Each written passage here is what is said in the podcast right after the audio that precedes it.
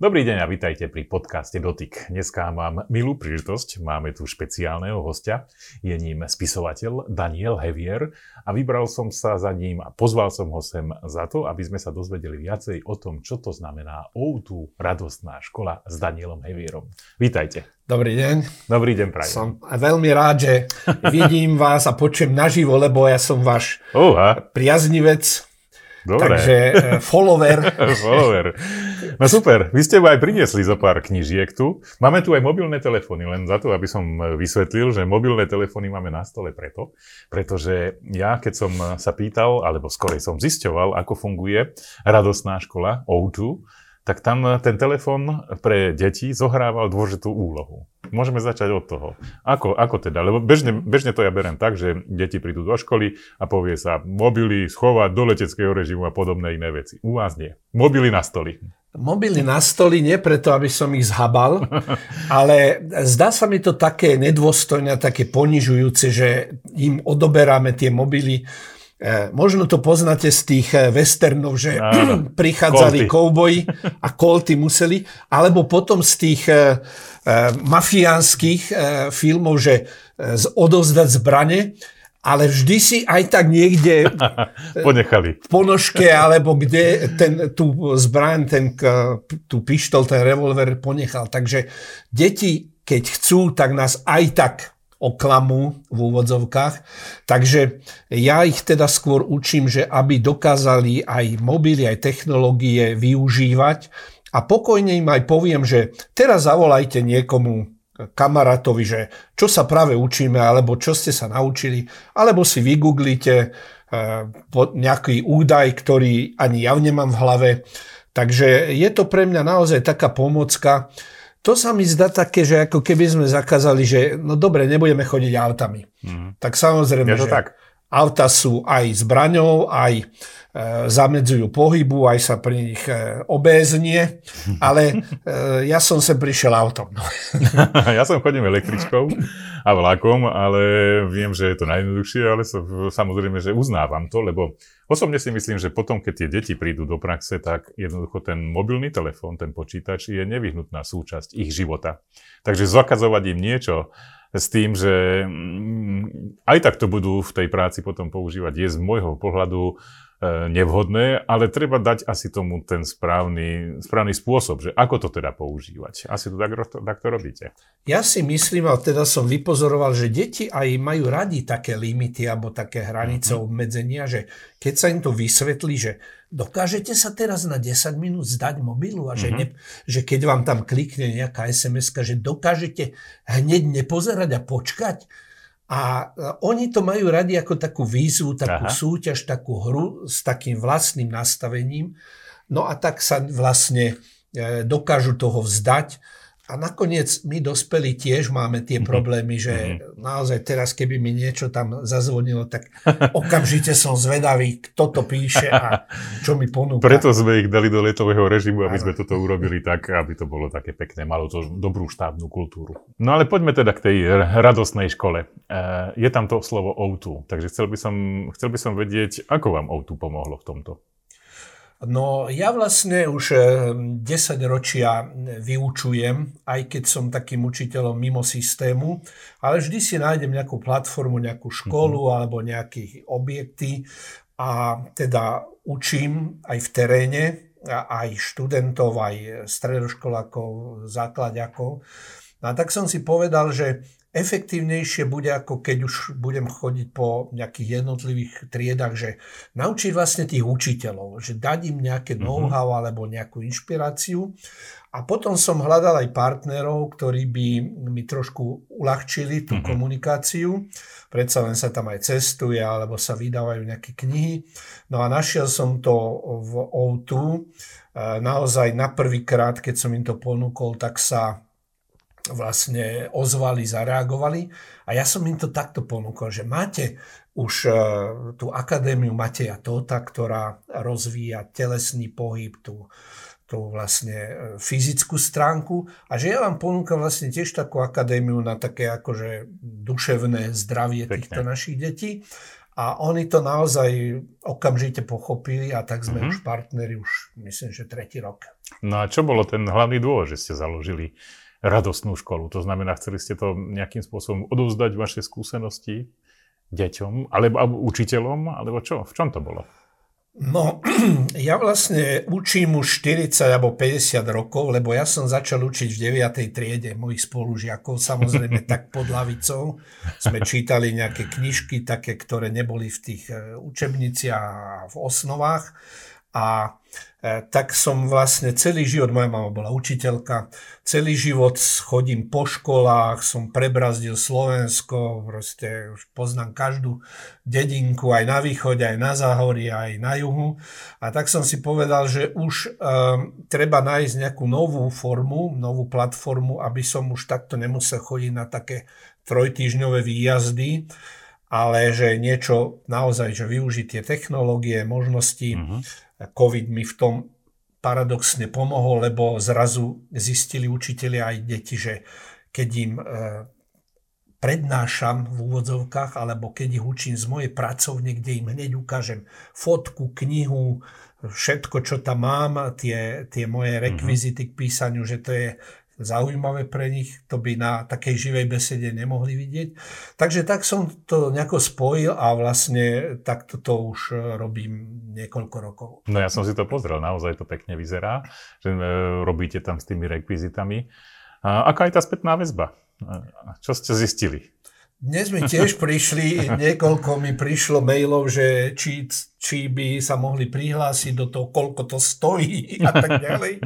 Takže som im odpovedal, že je to gratis, že tam prídem rád online, lebo naozaj, že takto môžem byť jeden deň v Lohovci, druhý deň v Sobranciach a takto môžem pendlovať dokonca aj do zahraničia.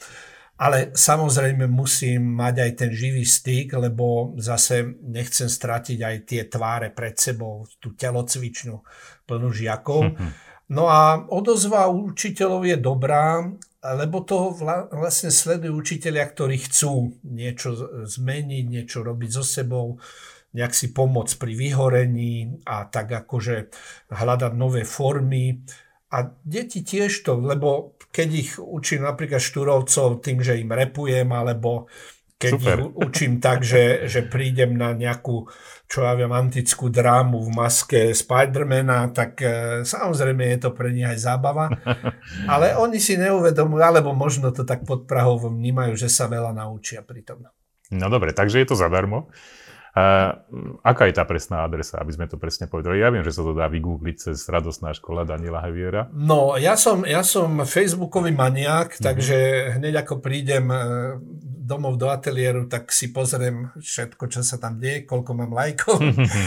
A tá adresa je, že mm, Facebook Daniel Hevier, tam sa už cez nejaké profily moje k tomu Dobre. E, dopracujú. Mám ešte samozrejme aj, e, to môžem tiež povedať, e, mailovú adresu daniel.hevier a teraz pozor, zavináč a heavy heavy.sk, heavy, heavy s mekým i.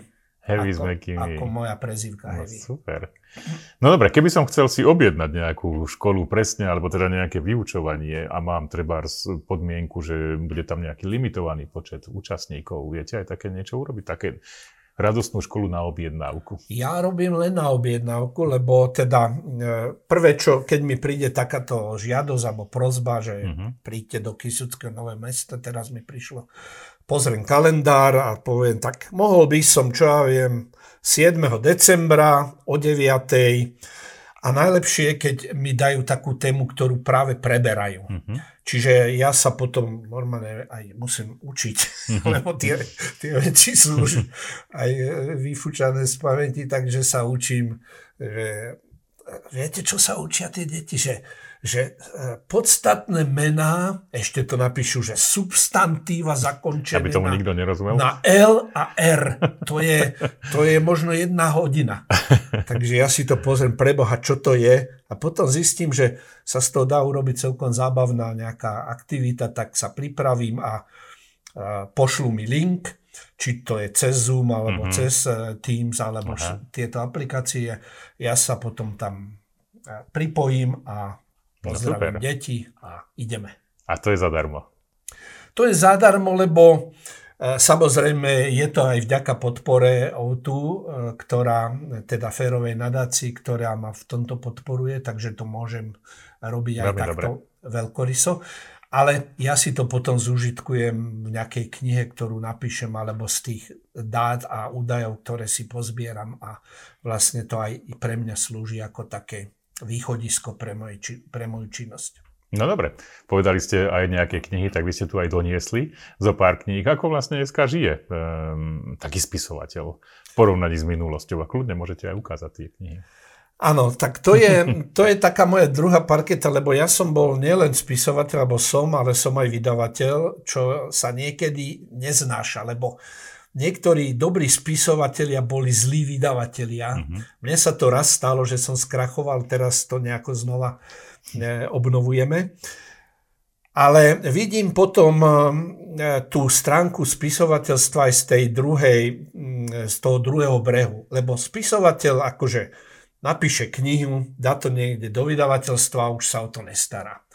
Ale ja viem, že tú knihu treba nielen napísať, to je to ľahšie tú knihu treba aj predať. Predať, tak. Aby vám to nestálo potom na sklade, máte 3000 kusov, to je frustrujúci pohľad.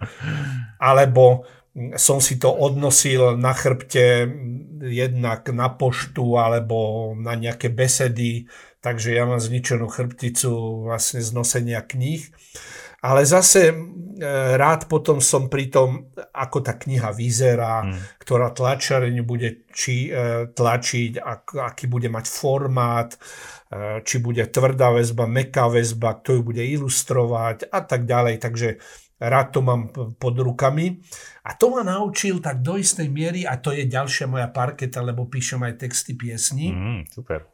To ma naučil môj celoživotný parťak Palo Habera. On keď robí tie veľké turné, a to je fakt ako logistika, že proste 15 veľkých koncertov e, vo veľkých halách a on si to celé robí sám. A hovorí, že, že ja si to najlepšie urobím sám, lebo keď to musím niekomu vysvetľovať, že čo, a ešte to aj tak urobí zle, tak radšej, to si, to, radšej si to urobím sám, tak aj ja to si to radšej urobím sám. Ja mám veľmi rád, lebo my takisto vydávame e, náš magazín Tačit. Keď to môžem, na záver potom ovoňať. A to je taký reálny kontakt s tým, že naozaj niečo držím v ruke a že ten papier, ja neviem, ako to bude po novom roku, uh, pretože tá cena papiera pravdepodobne ide, ide, vyskočí. Ide, ide. A všetko okolo toho, čo sa cíka vydavateľstva, takže čakajú nás zaujímavé doby. No a ako je to u vás tou, s tou úvoňou toho papiera?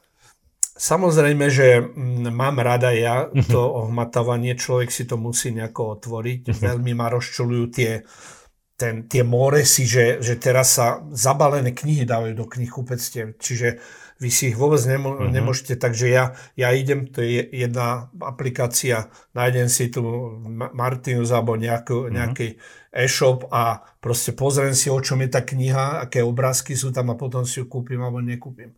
No ale je veľa ľudí, napríklad aj ja, ktoré majú už také obrovské knižnice, že už sú na knihy alergické. Ja keď donesem domov knihu, tak moja rodina, že ďalšia kniha, však tátko, už to tu padá všetko na nás. tak, e, a sú deti, ktoré naozaj e, dávajú prednosť iným médiám. Ja sa nebránim ani e-bookom alebo, alebo e, nejakým audioknihám. Dokonca už to bude pomaličky také pravidlo, že každú papierovú knihu vydáme buď v pdf alebo v nejakom formáte audio, aby si ju človek mohol aj prečítať ušami. Ale kto to nahovára? A zase, e, tak ako si svoje knihy ilustrujem sám, tak si ich aj nahováram. Dobre, lebo, to rád počujem, máte dobrý hlas. Lebo ja si hovorím, že no dobre, dám to nejakému profikovi, ktorý e, od, o minútu bude v nejakej reklame účinkovej alebo v seriáli, ale keď to Hevier načíta aj s tými amatérskými, čo ja viem, nedostatkami, tak je to také autentické, že? Uveriteľné. Áno. No dobre, takže knižky máme.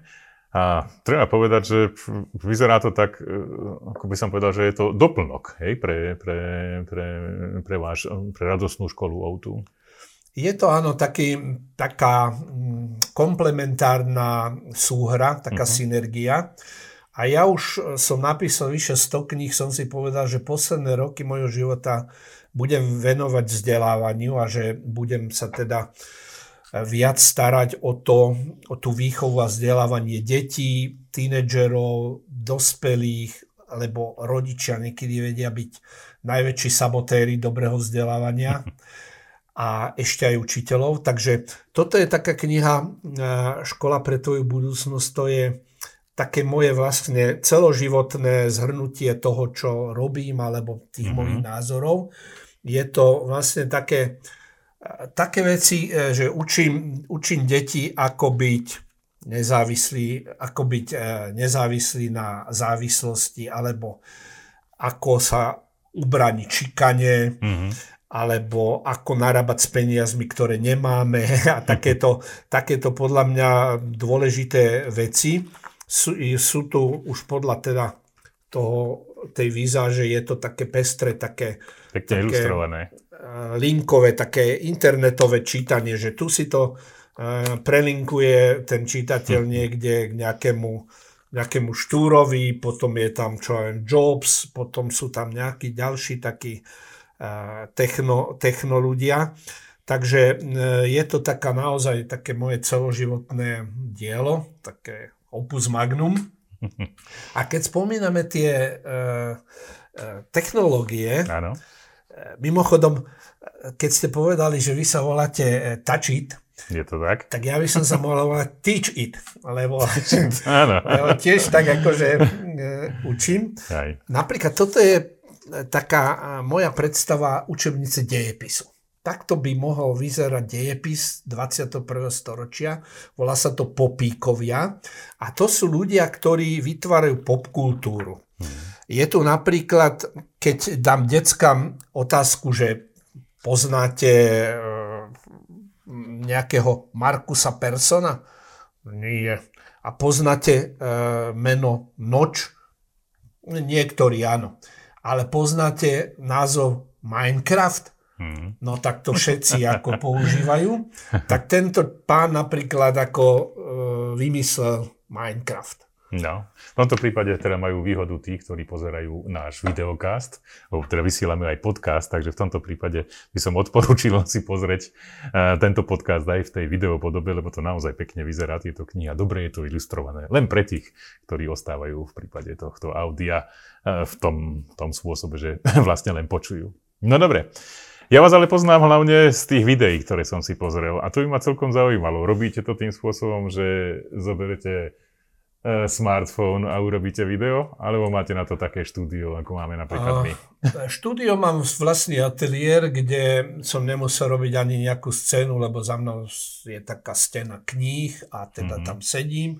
Nerobím to na, na e, mobil, ale Eh, robím to so synom, ktorý má normálnu kameru a teda on ma, on ma nasníma a, a nie je to nejako vymakané ako ostatní takí tí youtuberi, že tam majú všetké animácie a tie mm-hmm, blikačky, mm-hmm, ale mhm. my to robíme tak, tak eh, striedmo a mm, eh, je to naozaj iba taký príhovor, že rozprávam väčšinou k učiteľom alebo občas aj k deťom na nejakú tému, ukazujem k tomu nejaké obrázky. Zišlo by sa mi to trošku tak oživiť a mať, že rozprávam o niečom teraz, nejaké videjko by tam... Hej, do krútky. Do krútky a tá postprodukcia, ale tak zatiaľ Hej. som sa ešte k tomu nejako neodhodlal. A robíte to na jeden záber? To, alebo editujete to neskôr? Alebo a robím to, to na jeden záber, lebo mm. nechcem synovi pridávať, aby to musel pracne strihať. Takže tak ako my dneska no. robíme na, na jeden, jeden záber, tak No, ja my tu máme teda tri kamery a nejaké svetla a nejaké pozadie, ale v každom prípade ja viem, že to býva dneska také veľmi animované, ale v tomto prípade je dôraz na tom obsahu, aby sa ten obsah podal tak, ako, ako má byť.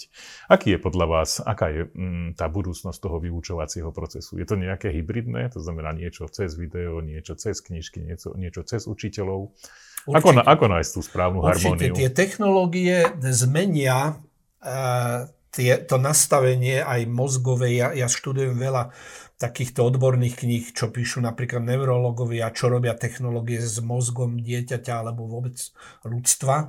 A podľa mňa to bude, alebo už sa deje taká revolúcia, ako keď sa vy, vymyslel knihtlač Gutenberg. Tam sa celá tá celá tá oblasť, tá paradigma toho myslenia zmenila, samozrejme nie za rok, ale postupne. No a tak e, sa bude meniť aj nastavenie, či už spoločnosti, alebo aj, aj jednotlivcov. A e, škola sa musí zmeniť. Hmm. Lebo ona sa v podstate vždy menila, ona reagovala, objavila sa Amerika a tá, tá dobová škola už bola iná trošku. E, prišla priemyselná revolúcia Mária Terézia, zase sa tá škola zmenila. Ale my sme ostali pri tej Márii Terézii. Pri tej, áno, to je pravda. Naozaj, že ten armádny model, že deti, ktoré sedia podľa jedného veku, podľa ročníka, to je ako, ako tá mobilizácia v Rusku teraz, nie? Teraz ide ročník 55, teraz je a tak ďalej, takže deti tam sedia ja som im tak hovoril, že deti, viete čo, koľko, e, a to bola taká, že matematická, aj keď učím slovenčinu, matematická aktivita. Vypočítajte si, koľko dní alebo rokov ste tu sedeli, koľko hodín. Vy, vypočítali kalkulačkami. A koľko ste z toho videli zátilky alebo zadné hlavy svojich spolužiakov mm. a koľko ste ich videli z tváre do tváre.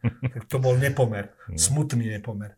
Takže takto nejako tá škola sa bude meniť Samozrejme ten akoby ten ošial z technológií pomaly e, ustúpi, už to bude také, že áno, technológie nebudeme zakazovať, ale ich nebudeme ani nejako iba forcirovať. Hmm.